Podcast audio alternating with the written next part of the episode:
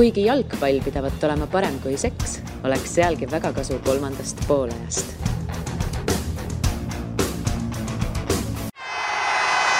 Kuulmet, aus ja eestimaine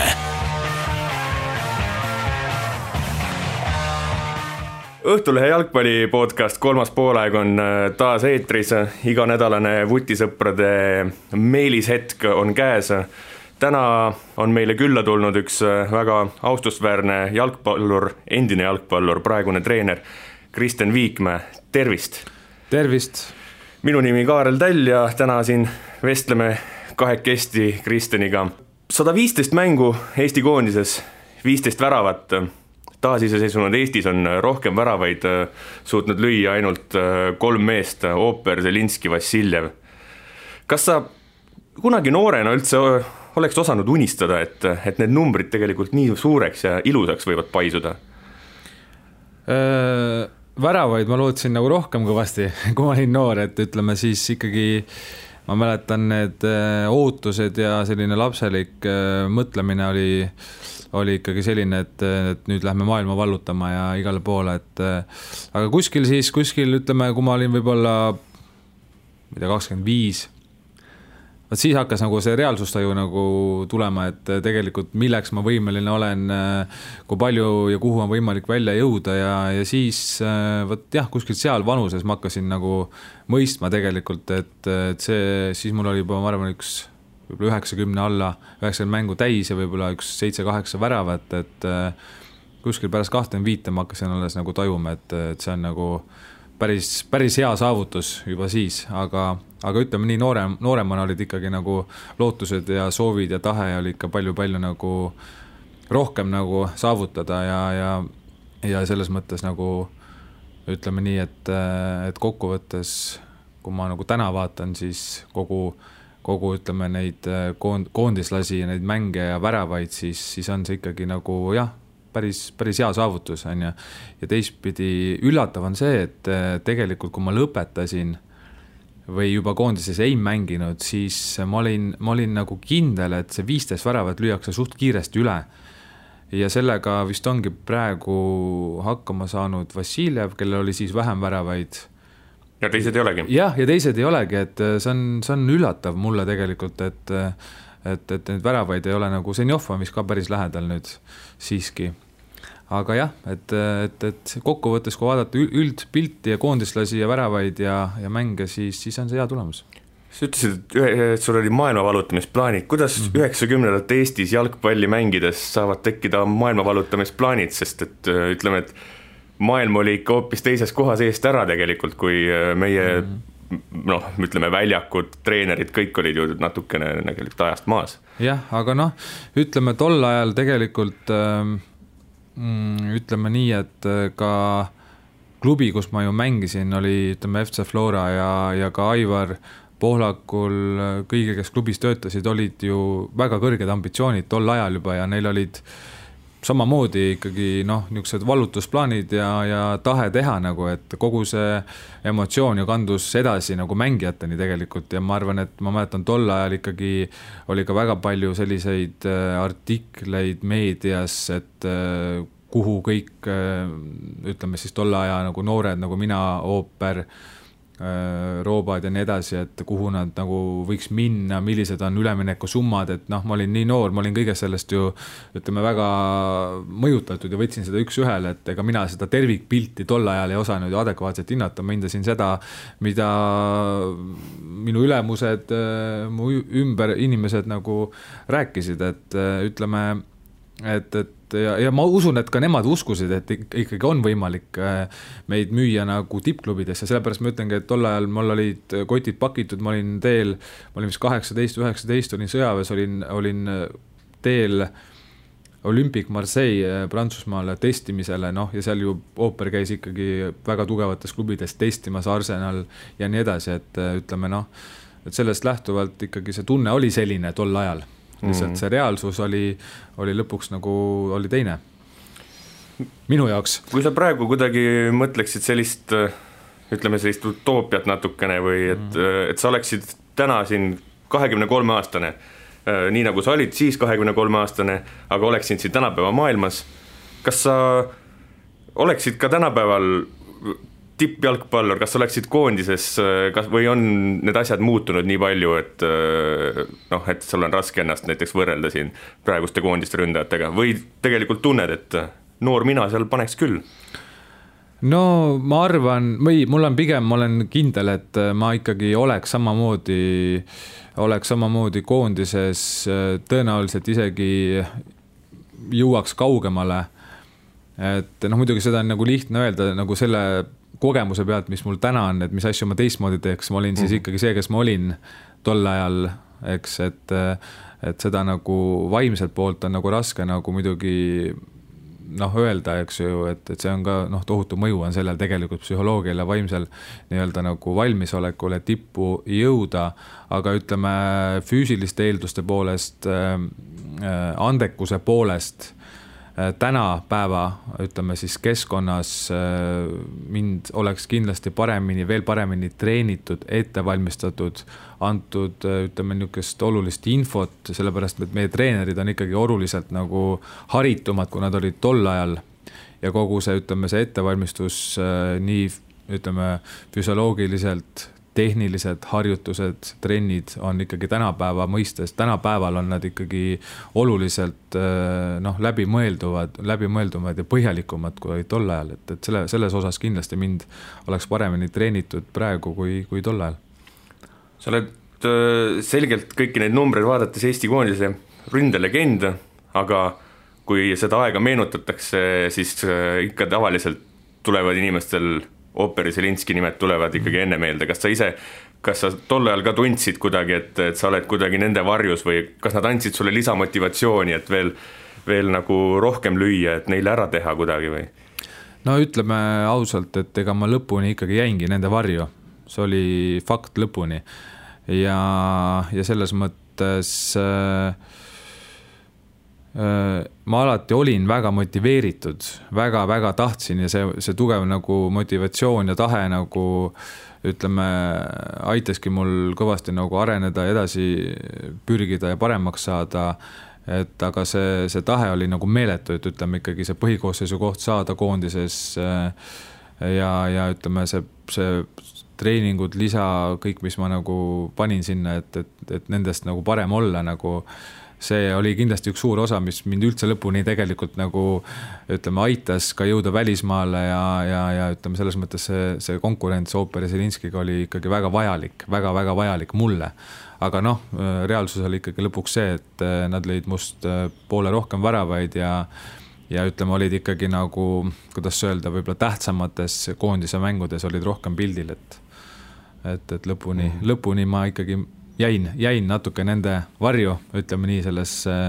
selles äh, säras ja ütleme, selles, nendes olulistes nagu väravates ja mängudes, kus nemad sees olid. selle saja viieteistkümne mängu asemel ähvardas selline olukord, et, et see number oleks võinud jääda palju-palju väiksemaks, aastal kaks tuhat jäid purjus peaga sõites ilma lubadeta politseile vahele, on mul õigus? jaa, täpselt äh, nii see oli, et et. Äh, mis see, juhi, juhi lubasi, juhi lubasi ka veel ei olnud see mm. -hmm. see, et Aivar Poolak äh, selle peale, eks sellest oli meedias kära küll ja veel, otsiti sind, otsiti sinu lähedasi, taheti kommentaare, Aivar ütles äh, mingis intervjuus, et et ei ole Kristjani koondise karjäär päris läbi, et viie, kuue, seitsme aasta pärast äkki uuesti, et mis tunded ühes noores jalgpalluris valdasid tol hetkel, kui sul olid, esiteks olid äh, riigi, ütleme, jõududega nad pahuksis, äh, teise nurga alt olid sa Eesti jalgpalliga pahuksis. kas sul, mis sa, mis sa mõtlesid? no kõigepealt äh, ma arvan, oli see kuidagi selliselt veel, et ma arvan, kas Aivar või, või tol ajal oli siis Tarmo Lehiste oli seal äh, väga aktiivne ja, ja igapäevaselt minuga nagu seotud, et äh, kui nad helistasid mulle, siis oli ikka esimene, esama, esimene see selline nagu sõnum oli see, et nüüd on nagu kõik, et rohkem sa nagu koondises ei mängi, sa ei mängi ka Floras. ja, ja see, see esimene nagu hetk oli veel selline, kus tegelikult äh, äh, kõik nagu võimalused tippjalgpallis osaleda olid minu jaoks nagu nii-öelda klubi poolt lõpetatud see oli nagu ikka väga-väga nagu võimas šokk, et, et, et ma, ma tõsiselt nagu põdesin seda, elasin väga nagu läbi ja, ja mis juhtus, oli tegelikult ütleme see, et, et ma ei, ma ei tarvitanud vist mitte mingil kujul alkoholi, ma mäletan, kas või kuus või seitse aastat, see oli meeletu aeg. ei klaasi veini isegi, äh, kuskil ei šampust, ei, ma mäletan, kui me tulime Floraga meistriks, siis ma ei olnud isegi võidu sellest karikast, ei olnud šampust, nagu ma olin nii põhimõttekindel viis-kuus aastat, äh, kus ma isegi ei tarvitanud tilkagi alkoholi. et äh, see, ütleme mulle oli nagu vajalik mõnes mõttes, see seadis mulle väga selged nagu piirid või ütleme, arusaamise, kuhu ma taha, kuhu ma võiks nagu minna ja mis ma pean selleks tegema, et et aga, aga see šokk äh, raputas kõvasti mu, mu pead, just see meedia ja kõik, mis äh, selle ümber toimus, see oli nagu tol ajal minu jaoks oli ikka nagu meeletu, sellest räägiti, ma arvan, üks väga aktiivselt seitse-kaheksa päeva järjest, iga päev olid selle kohta artiklid, äh, arvamused, raadiosaated, teles oli see. ma olin kõrvaltoas, kui mäletan,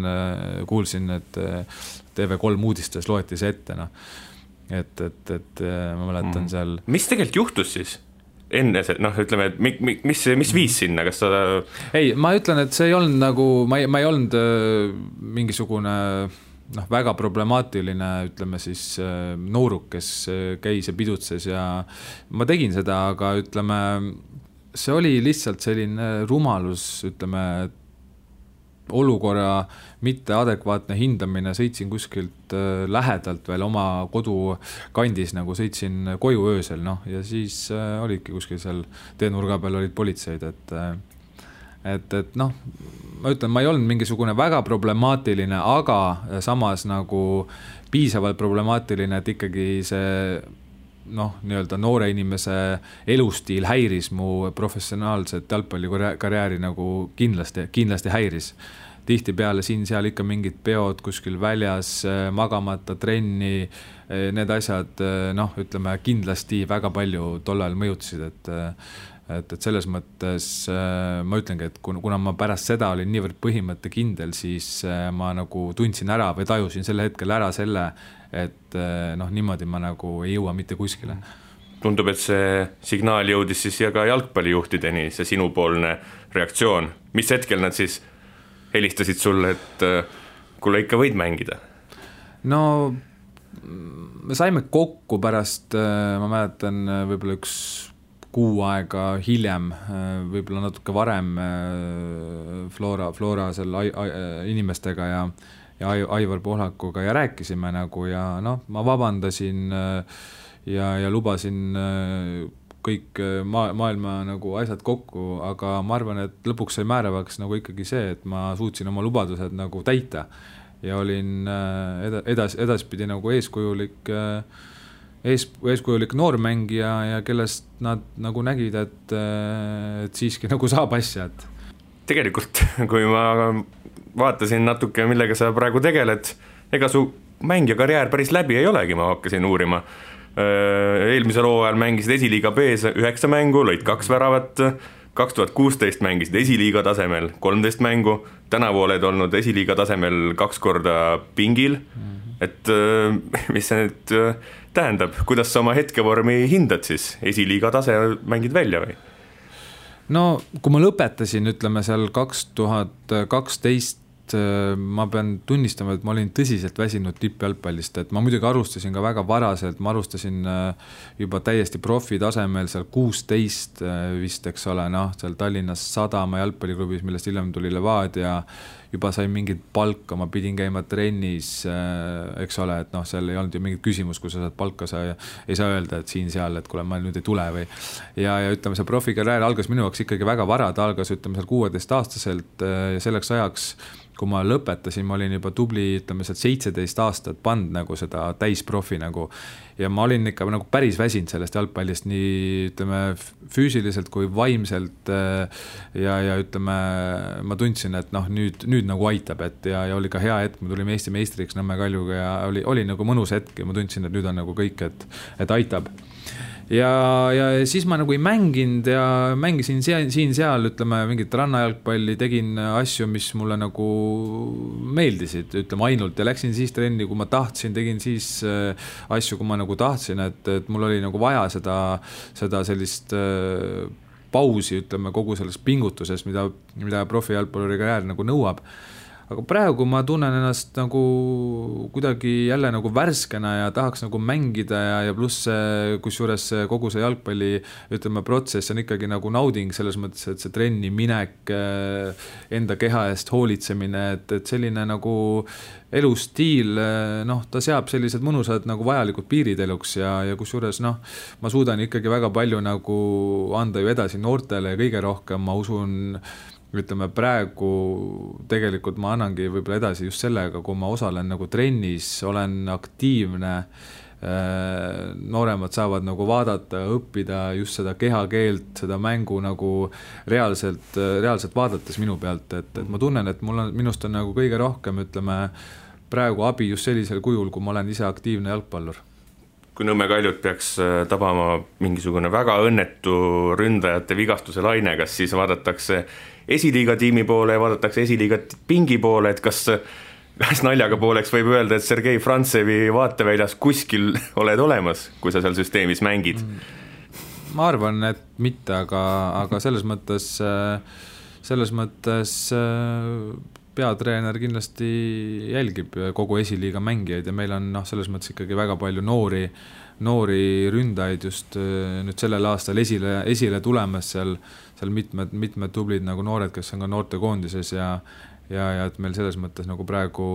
praegu seda ründajate ja üldse mängijate valikut ka noortevõistkonnas, siis äh, meie duubelvõistkonnas nagu jagub ja, ja ütleme ka sellepärast, nagu sa ütlesid, need kaks mängu, kui ma olen olnud varumeeste pingil, siis tegelikult äh, et sellel aastal nagu meil, me, minu nagu reaalselt nagu väljakul viibimist otseselt ei olegi enam vaja, sest et meie, meie noor koosseis on niivõrd mitmekülgne ja, ja hästi komplekteeritud, et, et me saame nagu head kõrget taset hoitud puhtalt oma noorte pealt, et see varasemate aastate see statistika on ka, ütleme, paljuski tekkinud sellepärast, et Nõmme Kaljul noh, meil ei olnud piisavalt lai äh, siis duubelmeeskonna koosseis ja ja, ja ütleme, siin-seal oli ikkagi vaja, et, et, et siin Viikmäe ja ka Terehov on tegelikult ju mänginud siin-seal ja Pavel Londak ka eelmine aasta mängis mitmeid mänge, noh, see aasta ka, aga et oli, oli, sest oli vajalik, et vanemad mm. mängijad tuleks ja aitaks noort meeskonda, et polnud mängijaid nii palju. sinu ametinimetus vaatab vastu Nõmme Kalju noortetöö juht. Äh, kui palju sellest äh, kui palju sul endal praegu sellist äh, on äh, lastega tegelemist, noortega tegelemist, treeneritööd ja kui palju sellest on sellist organisatoorset äh, kontoritööd, et et millised, kuidas su tööpäevad praegu jaotuvad niimoodi? nii, nii nagu sa praegu ette lugesid, kõike nendest ma olen, ma teen Nõmme Kaljus ja see noortetöö, ütleme minu jaoks nüüd juba siis pea jah, viies, kuues aasta juba, uskumatult kiiresti on see aeg läinud, et et ta on kogu aeg kõike seda hõlmanud, ta on hõlmanud, ma olen, ma usun, ma olen treeninud alates kolmeaastastest välja nüüd kuni U kakskümmend üks vanuses mängijaid, et ma olen, ma olen läbi käinud, ütleme Nõmme Kaljus kõik noortetöö nii-öelda kihid, treeningud, organiseerimine siis ütleme, pluss noortetöö ju hõlmab, on hõlmanud ikkagi väga selgelt ka ütleme siis äh, noortegruppide komplekteerimist, läbi selle ka kodumängude organiseerimist, kus me ütleme, tahame, oleme saanud ju väga palju, ütleme läbi koolide lapsi koos oma vanematega Nõmme Kalju mängudele ja, ja ütleme, kõik see tegelikult ju nii-öelda noh, ütleme, on noortetöö osa, sellepärast et, et lapsed, kes tulevad ka Nõmme Kalju mänge vaatama, nad tõenäoliselt, kui neil kogu see koge-, kogemus, kodumängu kogemus, Nõmme Kalju esindusmeeskonna mängu esitus, kodumängu korraldus Hiiu staadionil meeldib, nad tulevad ka Nõmme Kalju trenni, nii et ütleme tõesti see, see, see ampluaa ja see kogu see töö kiht on olnud väga-väga lai ja see on noh, ütleme ikkagi andnud mulle meeletult äh, sellise huvitava ja, ja laia nagu kogemuse ja, ja arusaamise, ütleme, et kuidas, äh, kuidas mhm. üldse panustada Eesti, Eesti jalgpalli. ma saan aru, et,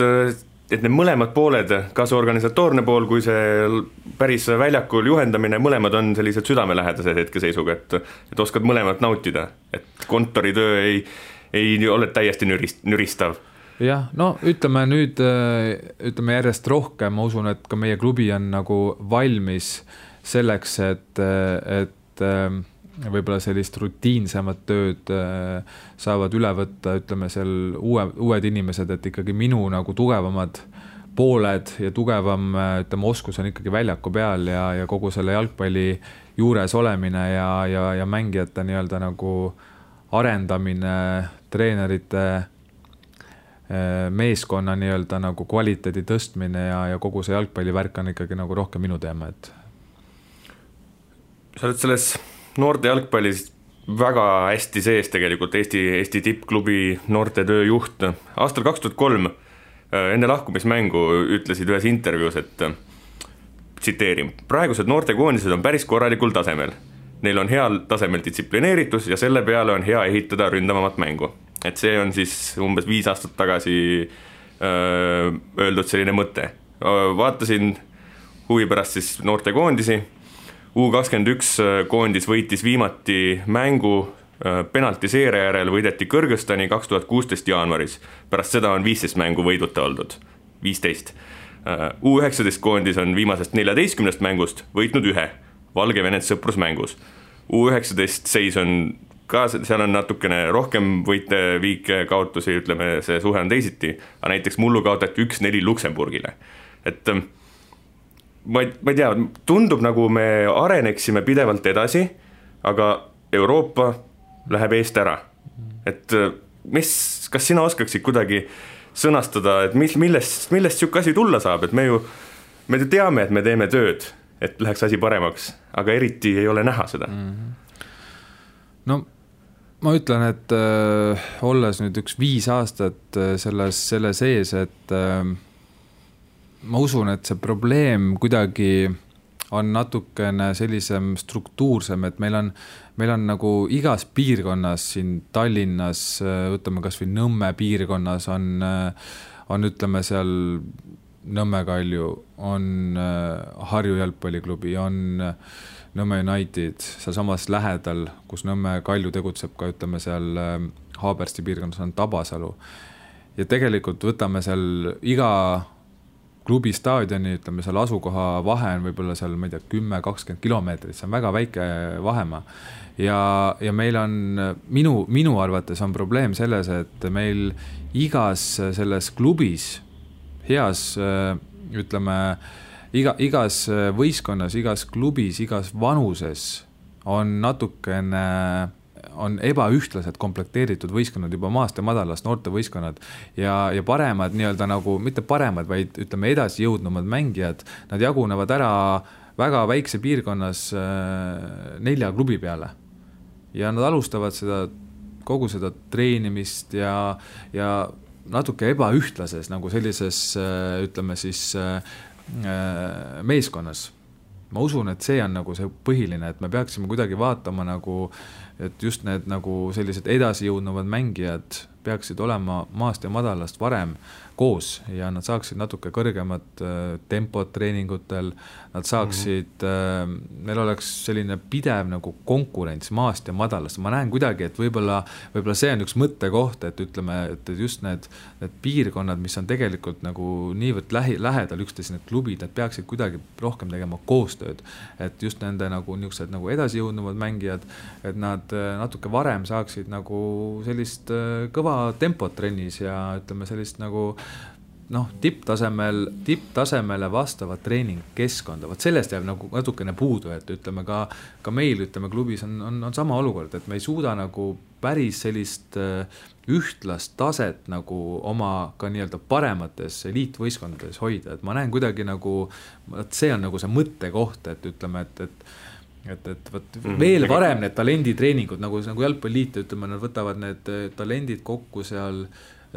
vanuses äh, kolmteist, jah, kolmteist, neliteist. Ja siis alustavad kord nädalas nagu trennidega, aga, aga see kord nädalas ja, ja osadele mängijatele see ei tähendagi veel kord nädalas, see tähendab võib-olla isegi kord kuus, seda on kuidagi nagu vähe et me peaksime natukene nagu vaatama, et vot selles võtmes, et, et, et need talendid natuke veel varem kokku, natukene mm -hmm. kõrgem ta, tempo treeningutel, et mis, mis vastaks sellele tänapäeva nagu jalgpalli nõudmistele, et ma näen kuidagi, et vot see, see on nagu see üks põhilisem nagu selline faktor, et, et me, me oma talentidega, talentide eest võib-olla ei hoolitse sellisel kujul, et nad saaksid maast ja madalast seda, seda vajalikku tipptasemel nagu treeningkeskkonda, et, et mõned võistkonnad küll saavad, aga kui näiteks üks võistkond saab ja ülejäänud kümme ei saa, kust need andekad mängijad tulevad, siis tegelikult meil ikkagi jõuab sinna U kakskümmend üks, U üheksateist vanusesse ebaühtlasel tasemel mängijad, eks ole, et, et kuidagi see, et see, see ei pruugi olla nagu kuldne tõde, on ju, aga, aga ma näen, et vot siin oleks üks mõttekoht, kus nagu me saame saaksime midagi nagu muuta, et, et meil neid talente ei ole palju. ei ole nagu ütleme väga palju, et, et need, kes on, nende eest me peaksime kuidagi natukene nagu mm., nagu paremini hoolt kandma, vot selline mõttekoht jah, et ega neid klubisid sealt nagu ja. vähemaks ei saa nagu noh, jääda, kusjuures huvitav, et need Nõmme, ütleme need Nõmme kandi klubid, mida sa nimetasid mm, -hmm. nad tegelikult on väga eesrindlikud äh, noortetiimid, et need kõiki on kiidetud oma noorte töö pärast, just Nõmme United, mm. Tabasalu, eks ole, mm. Harju samamoodi, Nõmme Kalju, mm. et äh, aga mingisugune noh, vaimusilmas sa näeksid siis mingisugust suuremat koostööd ka no,. ideaalis küll, et see peaks olema nagu just, et ütleme seal need klubid võiks teha koostööd, need võiksid oma, oma ütleme siis, äh, vot siin on ka hästi oluline moment on veel, et, et osad mängijad on nagu edasijõudnumad Äh, kaheksa, üheksa, kümneaastaselt, aga osad ei ole, aga see ei tähenda seda, et need, kes ei ole, ei võiks olla äh, edasijõudumad või ütleme, heal tasemel mängijad näiteks viie aasta pärast. aga kui ma nüüd näiteks noh, kui kasvõi meie hakkame täna, ütleme, nullist jalgpalli mängima, eks ole, siis, äh, siis noh, mul on sinuga kindlasti igav mängida, eks. aga kui ma hakkaksin, võtan nüüd enda kõrvale, ütleme seal noh, enda tasemel mängida, mul on temaga huvitav meil tekib kiirem sööduvahetus mm, -hmm. meil on okay. üksteisega konkurents ja nii edasi, eks ole, aga see, et aga kui ma, kui ma nüüd sinu panen enda kõrvale, siis sul on ka minuga väga raske täna mängida, eks ole. vot need on need, ütleme, need, need mõttekohad, et kuidagi ja kusjuures minul oleks ja. isegi nagu huvitav mingis ja. mõttes, et noh, et parema kutiga koos on ju, aga ja. sellel paremal kutil on sihuke, et no kurat, veidi, veidi igav. täpselt nagu ja see juhtub ka nendes, nendes e Eestis või ütleme, nendes piirkonnas, nendes eesrindlikumas klubides tegelikult, et. et osadel mängijatel, edasijõudnumatel mängijatel, puudub selline nagu pidev nagu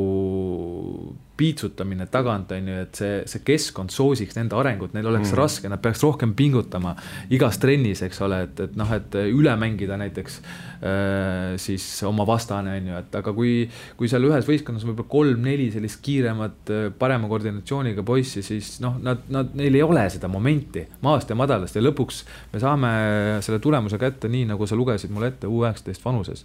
ja see, see, vot see ongi nagu see, see konks, et ütleme, aga see koostöö on ka, ei ole ka nagu lihtne, eks ole, sest iga klubi on ju ise, nad tahavad ise ja, ja see on nagu väga-väga raske moment, aga ütleme, see on nagu mõttekoht. päevalehele kunagi antud intervjuus äh, arutlesid sellise teema üle, et, äh, et sind võib-olla kuidagi noorena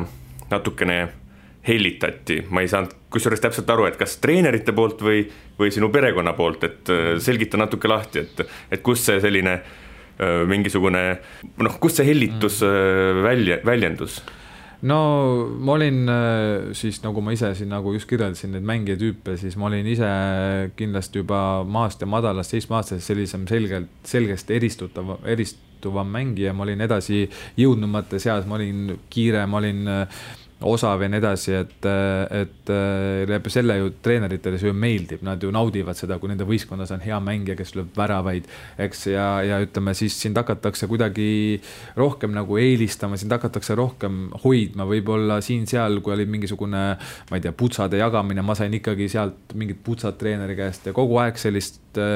ütleme nagu, ma sain nagu sellist lisatähelepanu, ma arvan juba kaheksa-üheksa-aastased kuni lõpuni mm. välja. ja, ja see oli tegelikult äh, noh, ja pluss see, et äh, noh, treenerid siin-seal ju näiteks võtsid mind, ma ei tea, viisid autoga koju ja kõik see oli väga okei okay ja, ja selles mõttes ütleme noh, see oli, see tegi mul trennis käimise lihtsamaks, aga, aga teistpidi jällegi ütleme, selline lisatähelepanu oli mulle, äh, kui ma läksin välismaale, ma olin täiesti nagu šokis, sest ma ei saanud seda enam ma ei saanud seda enam ja, ja ma olin äh,, ma olin täiesti nagu hall mass, ma pidin hakkama sealt massist kuidagi nagu välja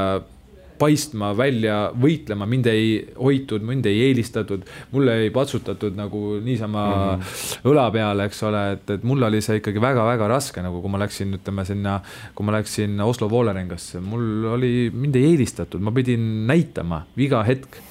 lihtsalt ainult väljakul, see oli minu jaoks uus, jah. see on okei okay,, et ja. välismaale minnes niikuinii juhtub nii kõigiga, aga sa lihtsalt ei olnud nagu harjunud. täpselt, täpselt, see oli minu jaoks võõras äh, emotsioon ja probleem nii-öelda, täiesti nii, võõras. nii et kaljus lapsi ei eelitata no pigem nagu me proovime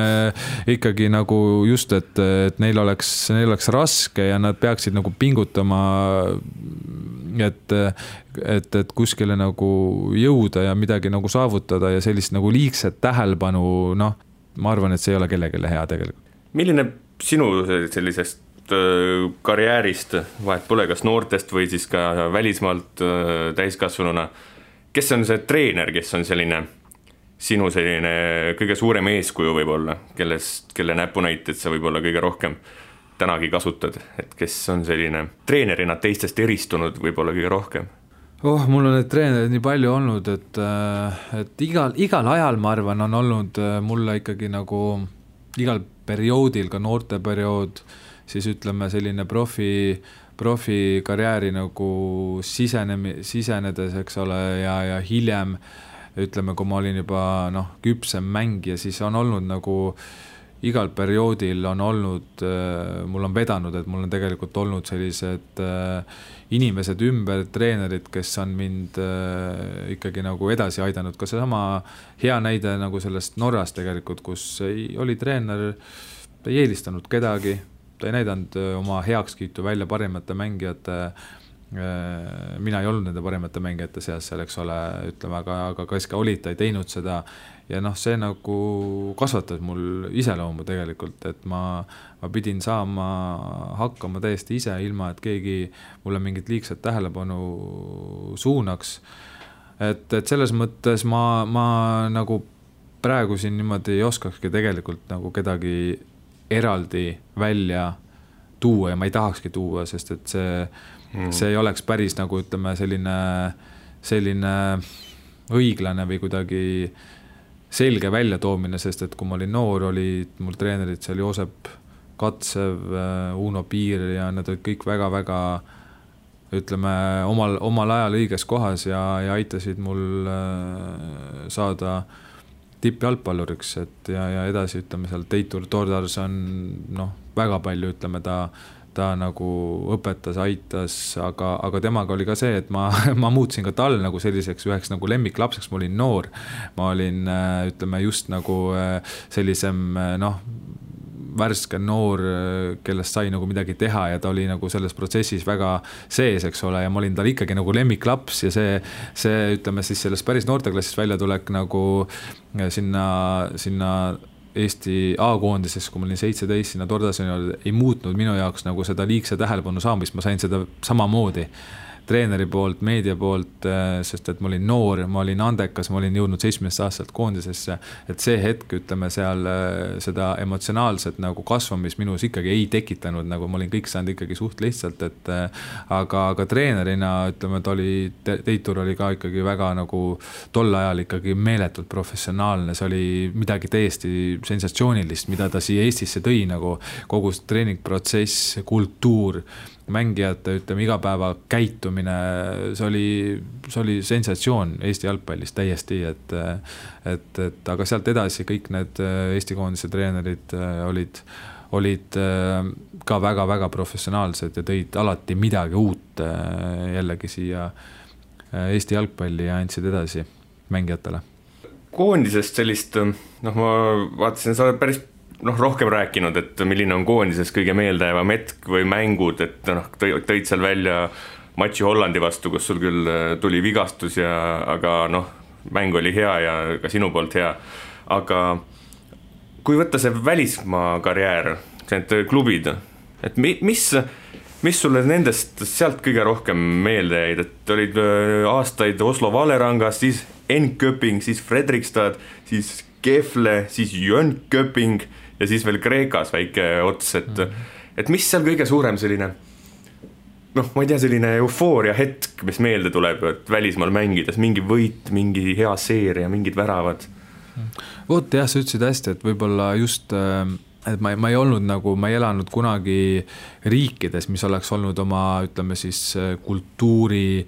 või kliima poolest väga erinevad kui Eesti, eks ole, et ütleme Rootsi, Norra, noh, seal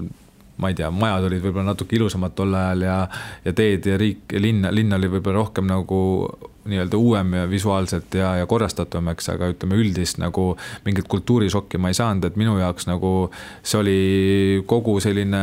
see oli lihtsalt protsess, eks ole, kus ma olin nagu,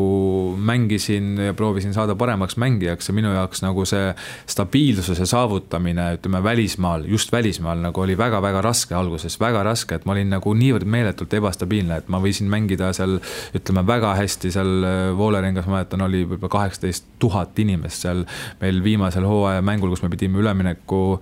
äh, üle, tähendab äh, liigast väljakukkumiseks saavutama nagu võidu ja ma lõin seal värava ja andsin vist väravas söödu, et see oli nagu täiesti tipphetk, et aga, aga sellele jälle, jällegi järgnes mingisugusem sellisem võib-olla kümnemänguline seeria, kus ma ei löönud võib-olla ühtegi väravat ja, ja kogu see ebastabiilsus oli minu jaoks nagu kõige suurem probleem nagu välismaal, et kui ma selle lõpuks nagu saavutasin niimoodi samm-sammult ütleme ja tegelikult see jäi pigem sinna kakskümmend viis pluss nagu vanusesse, vot see oli nagu sellisem kõige nagu nauditavam aeg võib-olla oligi siis seal kuskil seal Jönköpingu aeg, et, et, et see oli kõige nagu sellisem aeg, kus ma nagu tundsin, et ma olen nagu enda üle nagu saavutanud teatud mõttes nagu võidu, et ma olen saavutanud stabiilsuse, ma olen võistkonna jaoks läbi hooaja oluline mängija. ma lõin tähtsaid väravaid, ma päästsin, ma olin, me ei olnud nagu tippvõistkond seal, eks ole, me olime tegelikult vist Rootsi esiliiga üldse ja, ja ka seal üks hooaeg mängisime esiliiga ikkagi lõpus ja ma lõin seal nagu, päästsin võistkonna ära alla liigasse, üks veel liiga allapoole kukkumisest ja ja samamoodi oli seal meeletut rahvast ja ütleme, ma tundsin nagu vot sellel perioodil lõpuks, kui ma olin kakskümmend isegi kuus või seitse või kaheksa isegi, et ma olen saavutanud lõpuks selle stabiilsuse välismaal mängides, et mul ei ole nagu tähtis see, et kas mul, ma ei tea, siin ema on või eks, et sõbrad on või ei ole, need sõbrad, kellega mul on eluaeg nagu võib-olla lapsest saati nagu harjunud koos olema ja see keskkond Eestis, et äh, mis, mis tegelikult mulle nagu oli nagu parem keskkond elamiseks ja mängimiseks kui välismaa ikka väga pikalt. ma olin lõpuks selle nagu välismaal saavutanud, see oli kõige nauditav. muidugi ütleme, Kreeka oli nagu omaette nagu, see, vot see oli nagu kultuurishokk nagu ütleme, selles mõttes, seal olid inimesed teistmoodi, sa ei, sa, nad lubasid sulle ühte, sa kunagi ei saanud nagu neid sõna-sõnalt võtta Äh, kliima oli nagu noh, seal oli ikkagi kogu aeg, ma ei tea, märtsikuust juba kakskümmend, kolmkümmend kraadi sooja, suvel oli viiskümmend kraadi sooja päikse käes ja ja ütleme, kogu see kultuur Kreekas, kõik need äh, iidsed linnad, äh, kohad, vot see oli nagu selline koht, kus sa nagu läksid ja ma igale poole ainult vaatasin ja imestasin ja sõitsime bussiga, ütleme, ühelt mängult teise, kogu see bussitee oli huvitav, sellepärast et seal oli huvitav loodus, seal olid huvitavad mäed, see oli noh, ütleme selles mõttes nagu, see oli nagu kultuurishokk ka, ka ütleme väljaspool jalgpalli. kui siin lõpetuseks tulla tagasi su praeguse ameti juurde ikkagi treener, isegi noh, kuigi noortetöö juht, siis nagu sa ise ka ütlesid, et tegelikult hinges ja kasulikum sa oled ikkagi väljakul ja treenerina. kuidas sa sõnastaksid sellist oma ambitsiooni selles treeneri ametis, et keda ja kus sa tahaksid treenida näiteks siin viieteist, kahekümne aasta pärast või, või isegi tea, kümne aasta pärast, noh Äh, vot see on hea küsimus, sellepärast et äh, pärast nüüd seda noortetöö organiseerimist kontoris, siis ma ka nagu mingi noh, see oli võib-olla aasta tagasi, ma tundsin, et vot nüüd ma nagu tahaks rohkem nagu panustada nagu jalgpalliväljakul ja, ja mul selgelt ma tajusin ära, et see, see võiks olla ikkagi sellisem noh, treeneri töö ma või, mul, must võiks saada nagu treener. et äh, ja pluss mitte see, et ütleme noh, vot siin ongi nagu oluline ka ütleme endisel mängijal ära tajuda, üks väga oluline nüanss on see, et kui sa oled olnud mängija, see ei tee sinust automaatselt head treenerit see on, nagu, need on kaks täiesti eri asja, sest et treenerina sa pead õpetama, sa pead suutma anda infot edasi selges keeles mängijale, kes võib-olla ei ole oskuslik, kellel ei ole äh,, ma ei tea on ju, väga tugevat nagu jalgpallitausta või andekust, sa pead teda õpetama, sa pead õpetama talle detaile, kuidas sööta, kuidas äh, lüüa palli, eks ju, kuidas avaneda, on ju, kuidas palli küsida ja nii edasi, et, et see on nagu, ma usun, äh, paljudele tegelikult ikkagi väljakutse, et, et sa pead seda suutma teha selges keeles ja mängija peab sellest aru saama. ja minu jaoks ütleme, see, see kontori pool võib olla just see nii-öelda see organiseerimine, kogu selle nii-öelda noortetöö nagu ähm, juures olemine treeninggruppide siis organiseerimine, kogu treeningtöö jälgimine lõpuks võib-olla on andnud mulle nagu seda arusaama rohkem kui kogu see mängija nagu aeg, et, et kuidas tegelikult nagu olla treener, mis tänapäeva kaks tuhat kaheksateist aastal treeneritöö üldse nõuab, milline on äh, tippjalgpalliks vajalik treener, milline on noorteks, noortele vajalik treener, et, et, et sellepärast ma nagu võib-olla nüüd tunnengi ära nagu seda, et, et minu nagu parimad oskused, kogemused nii endise mängijana kui nüüd töötades siis kontori poole peal Nõmme Kaljus pea viis aastat, on mind nagu ette valmistanud selliseks äh, treeneritööks ja, ja ütleme noh, miks mitte miks mitte unistada suurelt ja, ja ütleme, jõuda ka Eestis ütleme siin premium-liiga peatreeneriks ja, ja võib-olla ka edasi, et, et aga noh, ma ütlengi, et, et kõik peab olema nagu samm-sammult ja täna äh, ma ei tunne veel, et ma oleksin isegi valmis, ma tahaks veel juhendada isegi näiteks ka ütleme seal Nõmme Kalju duubelmeeskonda, et, et samm-sammult ja, ja vaatame, kus, kus me võib-olla siin kümne aasta pärast oleme. nii et kunagisest noormängijast on saanud äh, noor treener. just. aitäh, äh, Kristjan, saatesse tulemast. Äh, nüüd jalgpalli jätame natukese ajast kõrvale ja sinust saab mõne hetke pärast Ott Tänak Soome rallil, et kuidas sa kuidas sa sellele ette vaatad, sellisele katsumusele?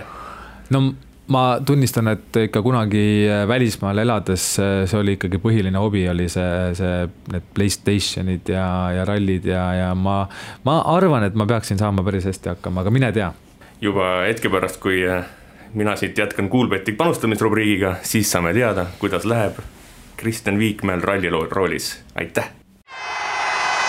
Kuulbett aus ja eestimaine. kiire rallipaus on läbi ja Kristjan Viikmäe sõitis välja kõigi aegade kolmanda aja. meie edetabelit siis, ralli edetabelit juhib Andrei Frolov, järgnevad Rimo Unt, Kristjan Viikmäe,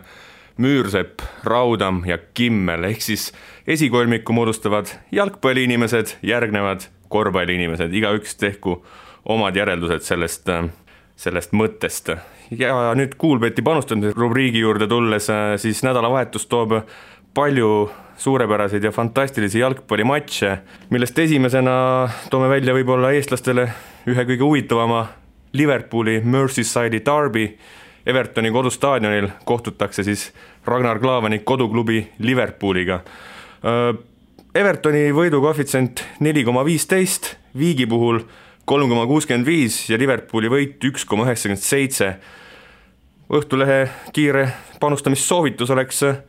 panna oma eurod ikkagi Liverpooli peale, sest et võõrsil Evertoni võitmine pole, ma arvan, sellises hoos meeskonna jaoks mingisugune probleem, isegi kui Mo Salah peaks olema vigastatud ja võib-olla veel Klopp annab mõnele mehele puhkust, siis pingilt sekkuvad härrad on kindlasti enesetõestuseks eriti motiveeritud ja ja lähevad, teevad sellele Evertonile ära, nii et kui Liverpooli võidule, võidukoefitsient on üle ka, peaaegu kaks, siis, siis sinna võiks ju iseenesest proovida ka panustada. laupäeval pärast äh, Merseyside'i darbit hakkavad kõrvallinnas Manchesteris öö, kohtuvad siis City ja United. see on selline mäng, kus, kui Manchester City võidab, siis tulevad nad Inglismaa meistriks seitsmendal aprillil. mitte kunagi varem pole mitte keegi Premier League'i nii vara võitnud.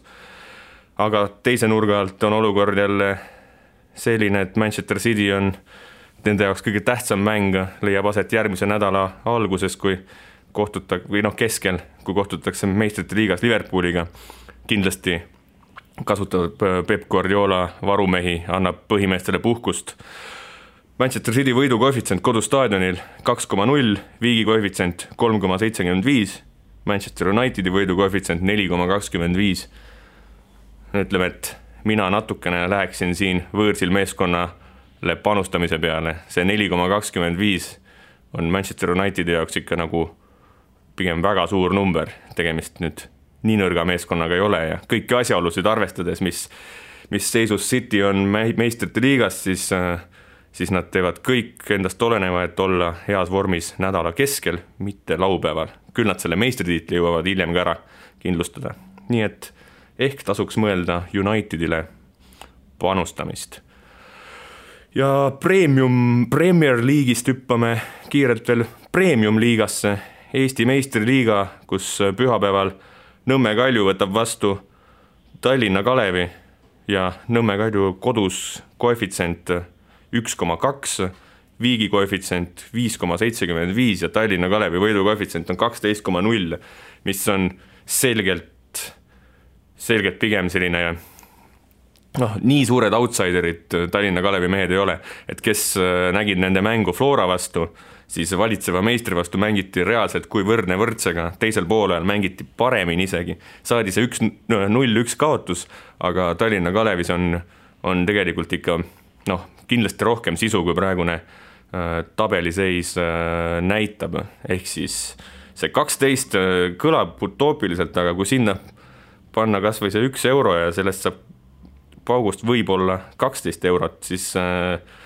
ütleme, et tasemevahe ei tohiks olla nii suur, kui praegu need koefitsiendid räägivad. ja sellega kolmas poolaeg lõpetab, täname veel korra Kristjan Viikmäed, täname Kuulbeti toredate koefitsientide eest ja täname äh, rallimängu ja kuulake meid ikka ja jälle internetist, äh, SoundCloudist, äh, iTunesist, Õhtulehe veebist, äh, Facebookist leiab meie lingi väga lihtsalt. suured tänud kuulamast, kohtume järgmisel nädalal kuula meid igal neljapäeval Õhtulehest, SoundCloudist või iTunesist ning ära unusta meie podcasti tellimast. Kuulbett, aus ja eestimaine